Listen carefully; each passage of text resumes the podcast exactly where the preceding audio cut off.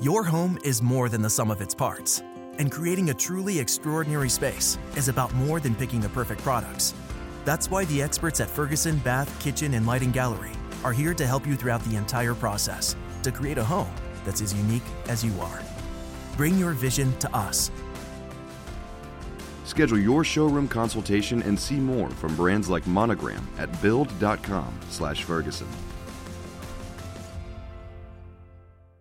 With a Planet Fitness Black Card, you don't just get a great workout, you get a great perk out because your membership is packed with perks. Join for just $1 down and $24.99 a month. Sign up for the Fiat Black Card for $1 down and get all the perks. Deal ends November 22nd. See Home Club for details. Quest'oggi parliamo di storia dell'indipendentismo corso, dalle origini fino alle rivolte degli ultimi giorni. Vi anticipo già da ora che la prossima settimana dovrò fare un'intervista, anzi due interviste con due persone del luogo che mi potranno un po' chiarire ancora meglio la vicenda e che penso inserirò direttamente all'interno di un video dedicato eh, non solo alla storia della Corsica, ma anche a quanto sta avvenendo nel, negli ultimi giorni, nelle ultime settimane.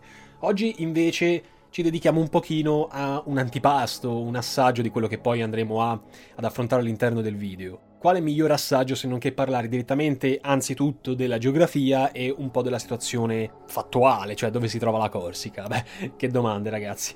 La Corsica, che è Corse in francese, Corsica in lingua locale, è la quarta isola del Mar Mediterraneo per estensione, sapevatelo, dopo Sicilia, Sardegna e Cipro. Fisicamente il territorio della Sardegna si caratterizza per una grande catena montuosa che è ricchissima di foreste dove svetta il Monte Cinto con eh, i suoi più di 2700 metri di altezza. Ora, politicamente la Corsica appartiene alla Francia, della quale rappresenta una regione amministrativa che è denominata collettività territoriale, a sua volta suddivisa in due dipartimenti della Corsica del Sud, con capoluogo Ajaccio, e dell'Alta Corsica, con capoluogo Bastiglia. Dunque, fino agli anni 70 la Corsica era integrata nella regione di Provenza, Alpi, Costa Azzurra e soltanto nel 75 è diventata una regione metropolitana. Nell'81 eh, vi fu una prima parziale concessione di maggiore autonomia, tanto richiesta, tanto voluta dagli abitanti. Il sistema amministrativo francese, che è caratterizzato da sempre per il suo centralismo, come noi tutti sappiamo, accorda meno spazi di quello italiano alle regioni e agli enti locali e soltanto nel 91 è stata approvata una nuova legge che concedeva ulteriori competenze alla regione, per quanto ancora oggi resti forte l'autorità prefettizia che in sostanza è la diretta emanazione del governo centrale.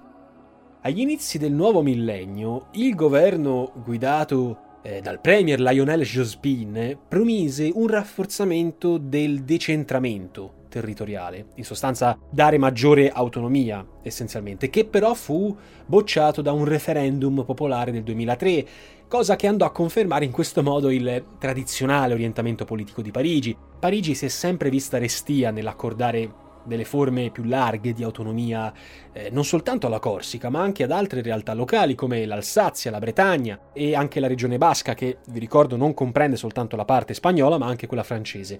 Questo nel timore di compromettere l'unità nazionale. Ricordiamoci poi che a livello istituzionale, questo per avere anche un'idea un pochino più ampia di come funziona la politica eh, della Corsica, gli organi della regione sono l'assemblea. L'assemblea viene eletta a suffragio universale e diretto e questa nomina il presidente e l'esecutivo. Poi c'è il Parlamento regionale che può formulare proposte di legge che però devono essere ratificate dal Presidente della Repubblica, in questo caso oggi Macron, il quale dispone del potere di sciogliere l'Assemblea stessa. Il popolo corso, veniamo a noi, viene indicato dallo Statuto regionale della Francia come una collettività indistinta da quella francese. A partire dal 2002, poi, la lingua corsa, riconosciuta come idioma regionale e lingua co-ufficiale, viene insegnata, e direi tra parentesi non obbligatoriamente, nelle scuole dell'isola, per quanto la Francia non abbia mai dato attuazione agli accordi europei sulle lingue minoritarie. Ricordiamo che l'UNESCO ha inserito la lingua corsa tra gli idiomi a rischio di estinzione.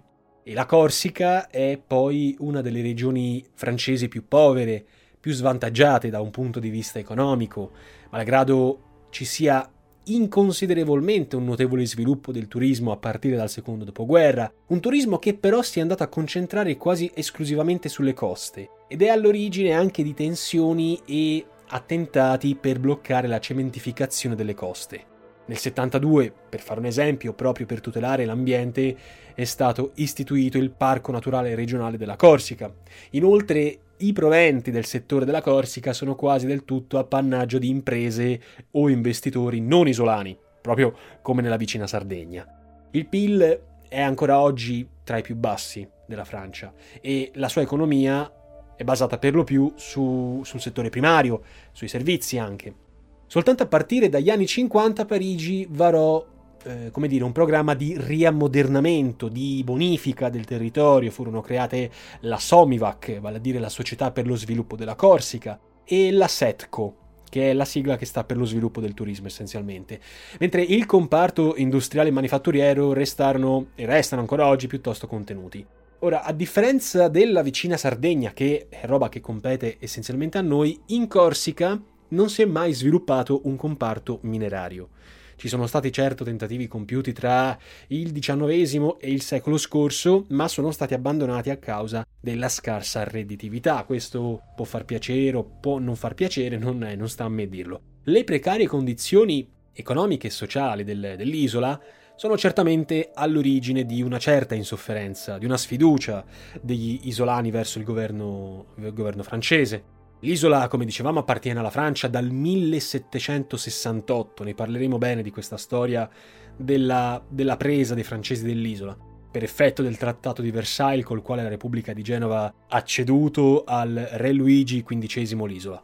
L'anno seguente, nel 69, il suo capoluogo, Ajaccio, avrebbe dato i natali a Napoleone Bonaparte, che sarebbe poi diventato il futuro imperatore dei francesi e re d'Italia. L'isola conserva degli importantissimi legami storici e culturali con l'Italia, a partire dalla stessa lingua, che come ben sappiamo è molto più imparentata con, eh, con, chi vive in Toscana che con i francesi stessi. A tal fine è stata fondata l'Associazione Culturale Italo Corsa Pasquale Paoli, che vi consiglio anche di dare un'occhiata su Facebook, eh, direttamente anche su internet, rientrando il tutto nel cosiddetto estero vicino, Ancora oggi sono decine di migliaia i corsi che parlano un dialetto toscano. La Corsica, la storia della Corsica eh, si addentra nei secoli, abitata da tempi antichissimi. Alcuni resti archeologici risalgono addirittura al 9000 a.C. e sull'isola sono ancora visibili numerose torri megalitiche che presentano una struttura simile a quella dei nuraghi sardi, vi ricordo il video che ho fatto al riguardo, a riprova che essenzialmente esistevano dei legami che sicuramente si instaurarono tra le due terre, che vi ricordo sono separate da un breve tratto di mare di oh, appena 11 km, che è chiamato le Bocche di Bonifacio.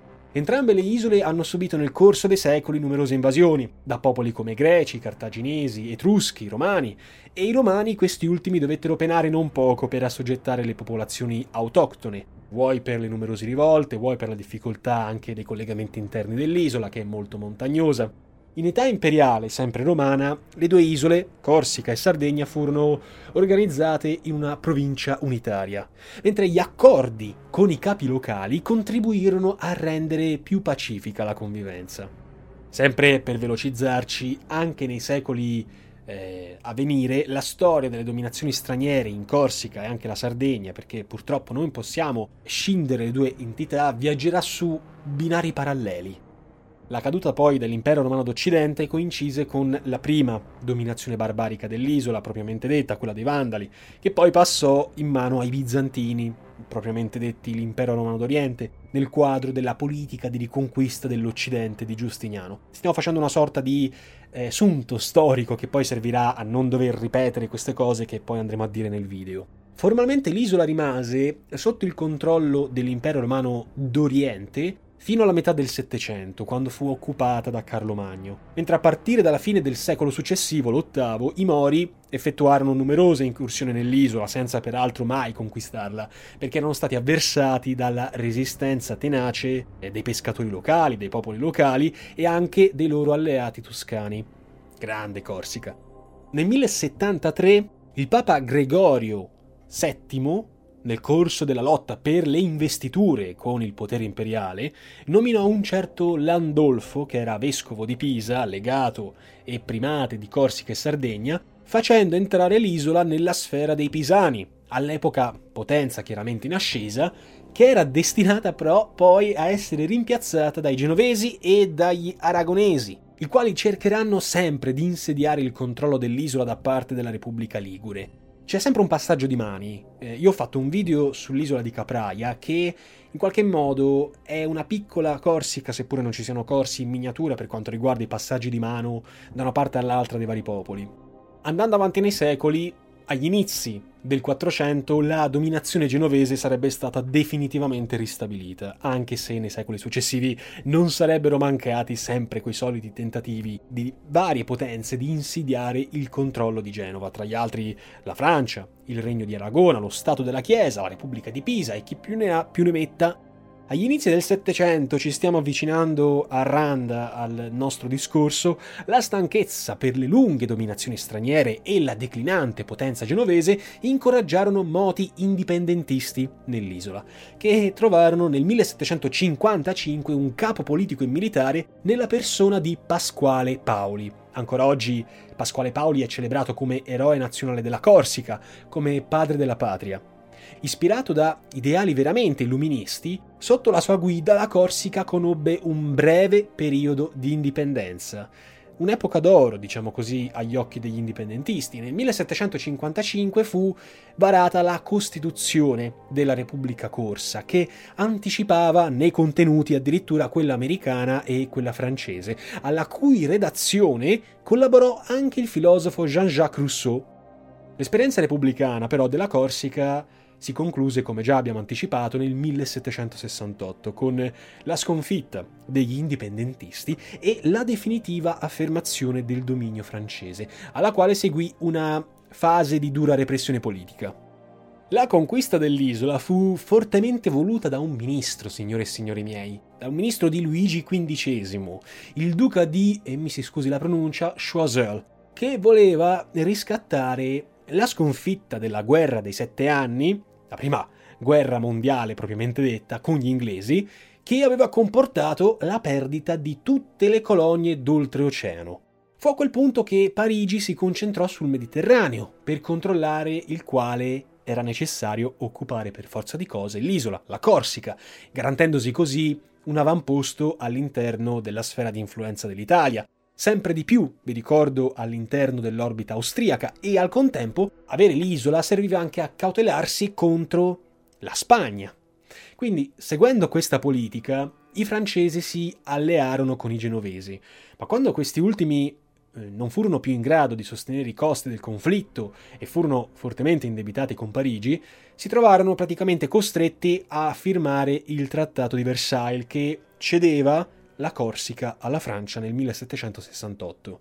La resistenza corsa, sempre guidata da Paoli, aiutato anche da mercenari tedeschi, il quale oppose sempre un fiero rifiuto ai tentativi di Parigi di portarlo dalla propria parte, si rivelò una cosa molto tenace e conseguì addirittura un importante successo militare a Borgo nel 1768, ma la Francia rispose inviando forze più consistenti, meglio equipaggiate, che finirono purtroppo per lui e anche per gli indipendentisti per avere la meglio. Sconfissero i corsi nella battaglia decisiva di Ponte Nuovo, il 9 maggio 1769. A quel punto gli isolani, con la loro fiera resistenza e la loro determinazione, si guadagnarono l'ammirazione di tutta l'Europa. Perfino Voltaire celebrerà in una sua opera la loro lotta per la libertà. Ma della questione del passaggio alla Corsica parleremo più nel dettaglio, perché adesso non voglio addentrarmi, non voglio eh, rovinarvi la sorpresa di molti dettagli succosi di cui parleremo nel video. Paoli, dopo un breve rientro nel periodo rivoluzionario, andrà in esilio in Inghilterra e sarà lì accolto con tutti gli onori del caso, dove morirà poi nel 1807, mentre molti dei suoi collaboratori, a cominciare dal suo segretario personale Carlo Maria Bonaparte, padre di Napoleone, resteranno in Corsica, arriveranno a patti con il nuovo dominatore, giovando così di una serie di vantaggi. Per esempio, lo stesso Napoleone poté frequentare l'Accademia Militare in Francia, grazie proprio alle borse di studio reali. e sempre nel secondo impero di Napoleone III maturerà una maggiore integrazione con la Francia e molti corsi si trasferiranno sul continente per studiare e lavorare. A questo punto arriviamo nel Novecento. Per avere un'idea un pochino più chiara, la Grande Guerra causerà un importante tributo di sangue per gli isolani, perché dei 40.000 arruolati, spesso anche forzosamente, persero la vita dai 12 ai 15.000 uomini, compresi molti padri di famiglia, e questo, oltre a incrementare lo spopolamento dell'isola aumentò di molto l'insofferenza verso Parigi, tanto che nel 1926 nacque, e mi si scusi la pronuncia, il Partitu Corsu autonomista, che si avvicinò politicamente all'Italia fascista di Mussolini. La cosa contribuì così a incrementare una certa diffidenza verso gli indipendentisti. Soltanto a seguito della sconfitta militare eh, contro i tedeschi del 1940, l'isola diventò parte della Francia collaborazionista di Vichy, guidata dal governo di Philippe Pétain, mentre nel 1942 Mussolini, nell'ambito della sua politica di espansionismo verso il Mediterraneo, ispirata al mito fascista del Mare Nostrum di romana memoria, inviò nell'isola in Corsica truppe. Your home is more than the sum of its parts, and creating a truly extraordinary space is about more than picking the perfect products. That's why the experts at Ferguson Bath, Kitchen, and Lighting Gallery are here to help you throughout the entire process to create a home that's as unique as you are. Bring your vision to us. Schedule your showroom consultation and see more from brands like Monogram at build.com/ferguson. With a Planet Fitness Black Card, you don't just get a great workout, you get a great perk out because your membership is packed with perks. For $1 down and $24.99 a month, you'll get perks like access to any of our 2,400 clean and spacious locations. Bring a friend anytime and both work out with tons of equipment that'll give you that big fitness energy. Relax in the Black Card Spa and more. Work out and perk out with the PF Black Card. Join for just $1 down and $24.99 a month. Sign up for the PF Black Card for $1 down and get all the perks. Deal ends November 22nd. See Home Club for details. You've got goals for your small business. That's why now's the time to level up your marketing with Constant Contact. With powerful tools to find and connect with new customers, manage your social posts and events, and send automated emails and texts, you'll stand out, stay top of mind, and see results fast. Constant Contact's cutting edge technology makes marketing easy so you can focus on running your business. Start achieving your small business goals with a free trial at constantcontact.com today. di occupazione. Però a seguito del famigerato armistizio dell'8 settembre 1943 la Corsica venne liberata. Fu la prima in ordine di tempo di tutte quante le regioni francesi, già alla fine dello stesso anno. Questo grazie alla collaborazione tra i militari italiani fedeli al re Vittorio Emanuele III e la stessa resistenza corsa.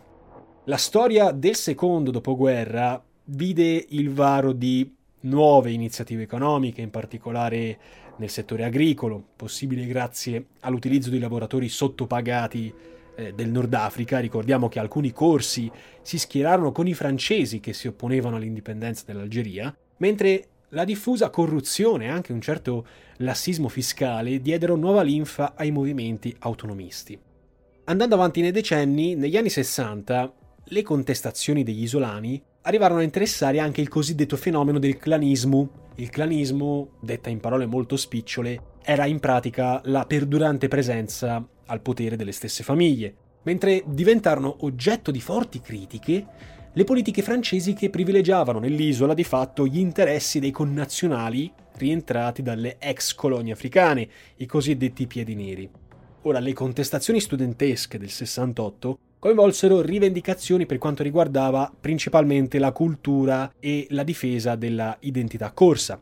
Il 21 agosto del 75 ci fu una prima importante manifestazione autonomista, con l'occupazione di uno stabilimento agricolo da parte dei regionalisti o nazionalisti guidati da Edmond Simeoni, il quale accusò i titolari di aver beneficiato di un trattamento preferenziale nella erogazione di finanziamenti pubblici.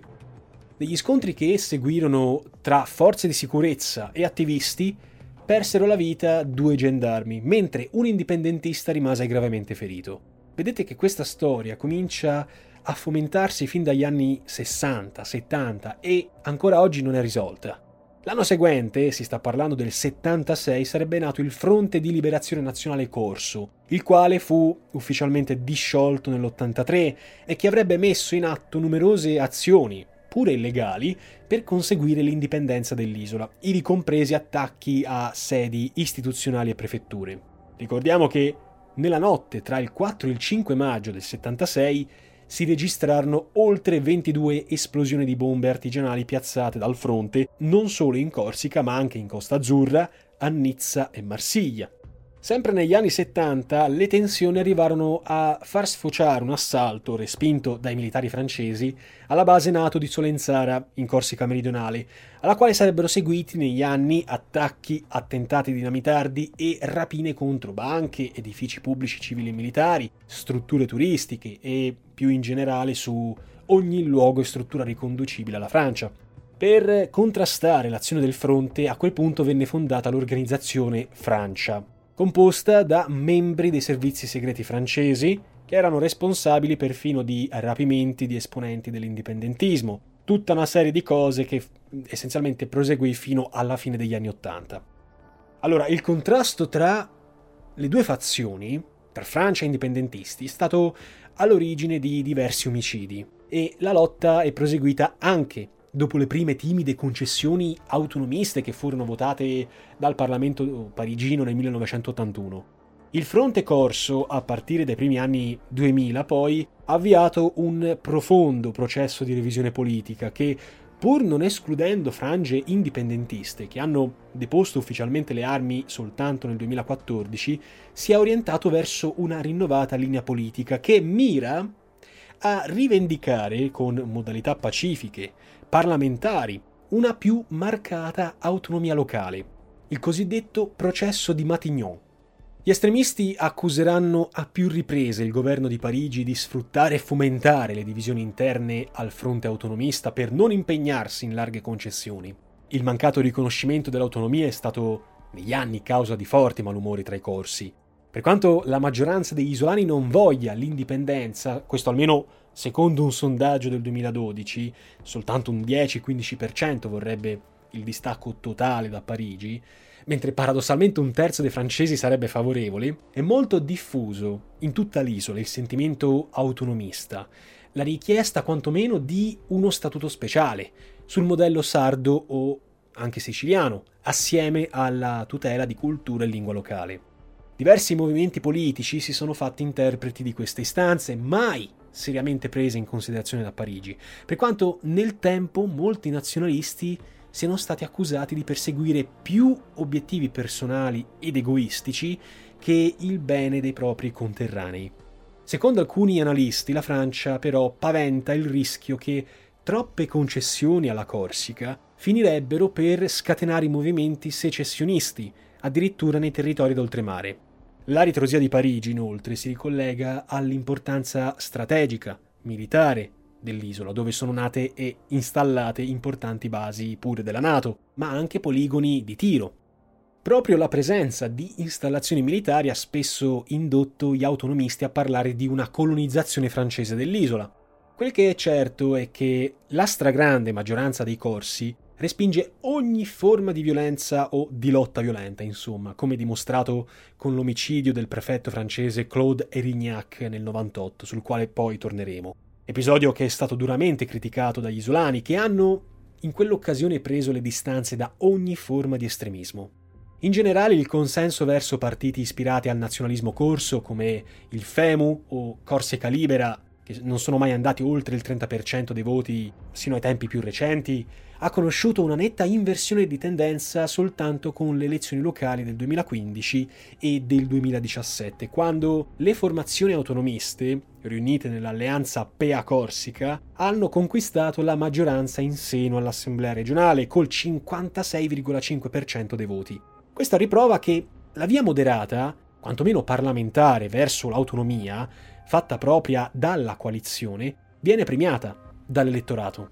Segnaliamo che all'epoca delle consultazioni non mancarono coloro che paventavano il rischio che i tentativi fatti da Macron di dividere il fronte autonomista con l'obiettivo di indebolirne la politica, la forza politica e le rivendicazioni potessero riacutizzare le violenze politiche. Forse costoro non avevano tutti i torti alla luce degli ultimi eventi, delle ultime settimane. Nel 2018 si tenne un primo ciclo di incontri tra il governo centrale e gli esponenti dei partiti autonomisti, fissato in occasione dell'anniversario dell'uccisione del prefetto Erignac, ma le parti non raggiunsero l'accordo su vari punti determinanti, tra i quali il trasferimento dei prigionieri politici sull'isola e il riconoscimento del corso come lingua ufficiale, per quanto il presidente Emmanuel Macron dichiarasse che la Repubblica deve conservare l'ambizione di dare alla Corsica, sto citando, un avvenire all'altezza delle sue aspettative, intransigente con le richieste che la farebbero uscire dal girone repubblicano. Tradotto dal politichese, no all'autonomia della Corsica in Costituzione e no ad uno statuto o ad un regime fiscale speciale. Il risveglio delle istanze autonomiste in Europa, che ha prodotto per alcuni osservatori un certo parallelismo tra il caso corso e quello catalano, ad ogni modo resta un fatto. E come è stato ribadito sempre nel 2018 da Gilles Simeoni, presidente del Consiglio esecutivo dell'isola, la Francia, così come la Spagna, non avrebbe nulla da temere dalla concessione di maggiore autonomia alla sua collettività locale. Lo stesso anno Simeoni offrì la disponibilità a far attraccare la nave di migranti africani Aquarius, respinta dal governo italiano, come importante segnale politico di autonomia, di sovranità rispetto a Parigi, questo con riferimento ad una questione tanto delicata come quella dei migranti per i francesi. Nel 2019 Macron ha compiuto un viaggio ufficiale nell'isola, un viaggio che è stato accolto da un clima ostile, di, di sfiducia, più recentemente, eh, nel 5 maggio 2021, in occasione di una conferenza stampa clandestina, veniva annunciata la creazione di una cellula armata, una cellula armata del Fronte di Liberazione Nazionalu Corsu, scegliendo come data simbolica quella della, eh, della nascita del movimento originale, e si accusava i dirigenti politici isolani di essersi tra virgolette, parlamentarizzati, di aver assunto un atteggiamento troppo morbido nei confronti del governo centrale, abbandonando l'isola nelle mani della droga e della mafia. E qui ci riallacciamo ai fatti di questi giorni, perché sono stati molto caldi, che in qualche modo sembrerebbero dare ragione a chi criticava nel 2018 le esitazioni, o peggio ancora, il tentativo di Parigi di creare divisioni nella controparte per tirarsi indietro rispetto a ulteriori concessioni. Abbiamo parlato del delitto Erignac, del prefetto, e del fatto che alcuni militanti nazionalisti corsi furono condannati per l'uccisione del prefetto, scontando la loro pena fuori dall'isola, nel carcere di Arles. Uno di questi fu Ivan Colonna, che ha subito, ai primi di marzo di questo, di questo stesso anno, una brutale aggressione per l'esattezza un tentativo di strangolamento ad opera di un altro detenuto all'interno del carcere di Arla, appunto, in Provenza, dove stava scontando l'ergastolo. Il sospettato sarebbe un certo Frank Elong Abe, di origini camerunensi, in carcere per una condanna di circa nove anni per associazione criminale in connessione con un'organizzazione terroristica. Abe era ritenuto collegato ad ambienti jihadisti. Secondo la versione ufficiale, Abe avrebbe aggredito Colonna per delle parole blasfeme pronunciate da quest'ultimo. Ricordiamo che Colonna era posto sotto stretta sorveglianza vigilata e il fatto che sia stato aggredito e poi che l'intervento delle guardie sia arrivato dopo circa nove minuti ha fatto gridare allo scandalo. Appresa la notizia, migliaia di manifestanti dell'isola, tra i quali molti studenti, sono scesi in piazza al grido Stato francese assassino convinti che il governo di Parigi sia l'unico responsabile del tentato omicidio. Nel frattempo Colonna è stato ricoverato in ospedale in gravi condizioni e purtroppo è di pochi giorni il fatto che sia morto eh, a seguito del coma. Le richieste della piazza vanno dall'accertamento dei fatti alla concessione di maggiore autonomia per l'isola. Insomma, è stato un caso che è servito anche per far rimbalzare la palla della questione autonomia. Le rivolte che si sono scatenate in questi giorni con annessi scontri tra polizia e forze dell'ordine hanno provocato numerosi feriti da ambo le parti, hanno interessato diversi centri, tra i quali la città di Bastia, teatro di una vera e propria guerriglia urbana. Lo stesso scenario si è ripetuto nel capoluogo Ajaccio con lanci di oggetti, comprese bottiglie Molotov, e assalto a sedi istituzionali. Nel tentativo di sedare queste dimostrazioni, il ministro dell'interno francese Gérald Darmanin si è recato nell'isola per incontrare i rappresentanti isolani, per intavolare nuove trattative per rivedere insieme il futuro della Corsica. I rivoltosi sostengono che il governo francese, non potendo non sapere, in sostanza avrebbe fatto finta di nulla per prevenire l'aggressione, se non addirittura l'avrebbe perfino cagionata, tenuto conto che Colonna, al pari di altri detenuti corsi, era sottoposto, come già abbiamo detto, a un regime di sorveglianza speciale, i cosiddetti detenuti di alto profilo, che non sarebbe stato possibile bypassare senza complicità importanti. Inoltre viene contestato da parte degli isolani il ritardo nei soccorsi prestati a Colonna, che avrebbe questa cosa aggravato le condizioni dell'uomo. In segno di riconciliazione e di buona volontà, il primo ministro Jean Castet ha ordinato la revoca del regime speciale per Ivan Colonna, peccato che sia morto, di Alain Ferrandi e di Pierre Alessandri, suoi complici, consentendone in questo modo il trasferimento in un carcere isolano. Però i provvedimenti sono stati giudicati dai manifestanti tardivi, inadeguati, non hanno posto fine alle rivolte, che vanno avanti con la richiesta di maggiore autonomia e con il riconoscimento del popolo corso come entità autonoma. Tanti anni di promesse mancate, tanti anni di ritrosie hanno alimentato un clima di sfiducia, di risentimento, che partendo dalle frange più estremiste ha finito per contagiare larghe fette della popolazione, per la quale l'attentato contro Colonna ha rappresentato la classica goccia che ha fatto traboccare il vaso. Intervistato dal quotidiano regionale Corse Matin, il ministro Darmanin ha garantito, in caso di cessazione delle rivolte, una discussione senza remore sull'autonomia dell'isola, in vista questo delle chiaramente elezioni presidenziali francesi che sono previste a brevissimo, il 10 aprile, specie in caso di conferma per Macron. Di sicuro, di sicuro, per gli indipendentisti non sarebbe al contrario auspicabile la vittoria della destra con Marine Le Pen, che è molto meno aperta e disponibile verso le motivazioni dell'autonomismo.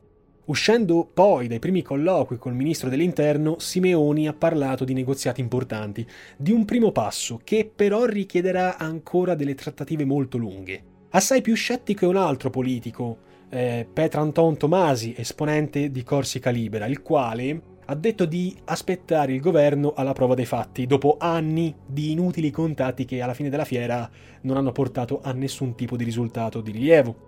Al momento in cui stiamo parlando, le rivolte non sono ancora cessate e probabilmente il vecchio slogan pubblicitario prevenire è meglio che curare si allaccerebbe perfettamente a quanto sta accadendo in Corsica. E senza per questo voler giustificare nessuna manifestazione violenta, sia mai, sarebbe difficile non comprendere la diffidenza che alberga nelle menti di tante persone dopo anni di mancate promesse, di sostanziale sordità di fronte a a delle domande del tutto legittime, ragionevoli. Speriamo soltanto che possa essere questa la volta buona eh, che si dia ascolto a queste richieste, di non dover tornare in futuro a fare la cronaca di fatti purtroppo di questo tipo.